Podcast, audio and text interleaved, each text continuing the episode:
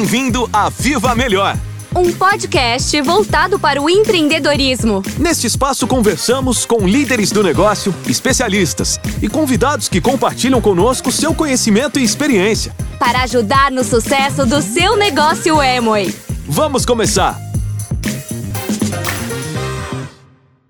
Olá, como estão? Sejam todos muito bem-vindos a um novo episódio de Viva Melhor. Eu sou Elizabeth Armstrong, especialista em soluções tecnológicas de treinamento da Amway América Latina, e já começamos a comemorar os 90 anos de crescimento da Nutrilite. A partir deste ano fiscal até o próximo 2024, estaremos festejando e comemorando o legado da nossa marca número 1 um em vendas de vitaminas e suplementos alimentares no mundo. E em função desta comemoração, vou conversar com uma especialista sobre a história da nossa marca e de todos os aspectos que ela envolve. Uma embaixadora Nutrilite que nos traz informações de grande valor para o nosso dia. Ela está há 14 anos trabalhando para a companhia e incontáveis horas trabalhando para a marca Nutrilite. Ela é Hilda Córdoba. Hilda, seja muito bem-vinda. Olá, Elizabeth. É uma honra estar com você e com seu maravilhoso público. Obrigada pelo convite. Eu que agradeço. E para começar, Hilda, eu gostaria que você falasse um pouco precisamente do começo da Nutrilite e como foi que tudo isso começou, né? Com um homem, Carl Renborg. Então, conte um pouco sobre a história de Carl Renborg e seus primeiros anos. Será um prazer. Carl foi um grande homem. Ele nasceu em San Agustín, na Flórida. Seu pai era um imigrante sueco, dono de uma joalheria. Sua mãe era pintora. Ele tentou trabalhar no negócio da família, mas não tinha vocação. Ele teve vários trabalhos, inclusive tentou a sorte na universidade. Ele era muito inteligente e adorava ler. Trabalhou como editor no jornal da Columbia Record. Ele tinha que aprovar os textos antes de serem publicados e desenvolveu uma mente fotográfica. Conseguia ler duas páginas ao mesmo tempo. Lia um livro por dia. Ele adorava viajar para lugares distantes e, desde muito jovem, fez do mundo sua sala de aula. Se transformou em um cientista autodidata. Quando tinha 28 anos, ele foi morar na China. Ele ficou lá por 12 anos, de 1915 a 1927. Que legal, gente. Muito interessante isso que você está contando, né? E como foi que Karl Renborg conseguiu finalmente fundar a Nutrilite? Na China, ele trabalhou para várias companhias. Uma delas foi para a companhia de leite Carnation, a de leite condensado. Quando Carl visitou as fazendas da Carnation, ele se deu conta que as vacas que comiam alfafa produziam mais leite do que as que não comiam. E foi aí onde nasceu seu interesse sobre a importância da alimentação. Ele também se deu conta que o povo que vivia no campo era mais saudável que o povo da cidade. No campo, eles tinham uma alimentação muito simples uma alimentação muito básica, com plantas, frutas e verduras, e tinham um estilo de vida ativo, enquanto as pessoas da cidade tinham uma alimentação baseada em alimentos processados, enlatados, com muito açúcar, sal, gordura e um estilo de vida que era muito sedentário. Os cientistas da época achavam que havia algo na alimentação nas cidades que fazia as pessoas adoecerem, mas Carl disse que não, que havia algo que faltava nessa alimentação, que isso era o que fazia com que elas adoecessem. Desde então, ele dedicou toda a sua pesquisa a devolver a saúde às pessoas, acrescentando à alimentação o que faltava para que fossem saudáveis. De fato, em 1921, ele desenvolveu um concentrado de alfafa para ajudar as pessoas que tinham problema de desnutrição na China. E eu quero contar sobre outro experimento dele, Durante a Revolução na China, todos os estrangeiros foram concentrados em Xangai como se fossem prisioneiros de guerra. Era difícil conseguir frutas e verduras, e eles começaram a ficar doentes, e alguns até chegaram a morrer de desnutrição. Ele decidiu colocar em prática um de seus experimentos. Colheu plantas e ervas, qualquer coisa que fosse verde, e colocou isso em uma panela. E adicionou pregos enferrujados para ter ferro, e ossos de animais para ter cálcio. Aí colocou tudo nessa, Sopa tão particular. Que tal, hein? Como podem imaginar, a sopa não tinha um gosto muito bom. Mas aí o que aconteceu? Houve um pequeno grupo que entendeu a importância da nutrição e tomou a sopa.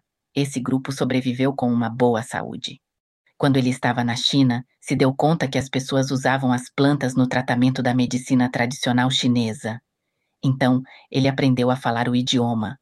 Vocês sabiam que Carl falava chinês? Dessa maneira, ele conseguiu aprender a usar essas plantas para algo além de cozinhar. Depois de alguns anos, ao voltar para os Estados Unidos, ele não tinha muito dinheiro.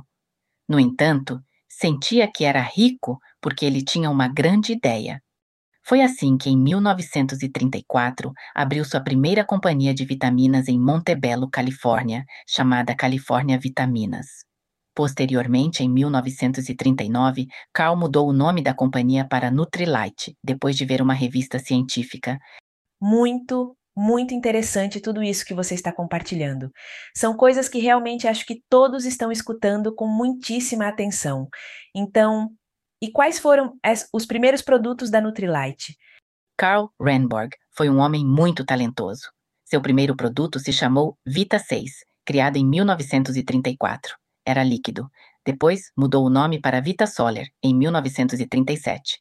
Acredita-se que ele seja o criador do primeiro multivitamínico e multimineral vendido nos Estados Unidos que continha ingredientes de plantas. Outro ano importante foi 1948, com o lançamento do Double X, que é o suplemento nutricional por excelência disponível na Nutrilite. A nova fórmula tem uma mistura patenteada que se chama Phytoprotect, proteção que ajuda a combater os radicais livres. Vale dizer que ganhou o nome Double X, porque em 1948 ele custava 20 dólares. O X representa o número 10 romano. Carl sempre estava inovando.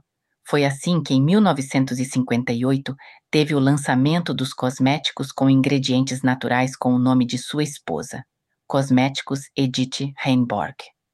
Quando Carl e a esposa venderam as ações da Nutrilite e dos cosméticos de Edith para a companhia Amway, mudaram o nome para Artistry.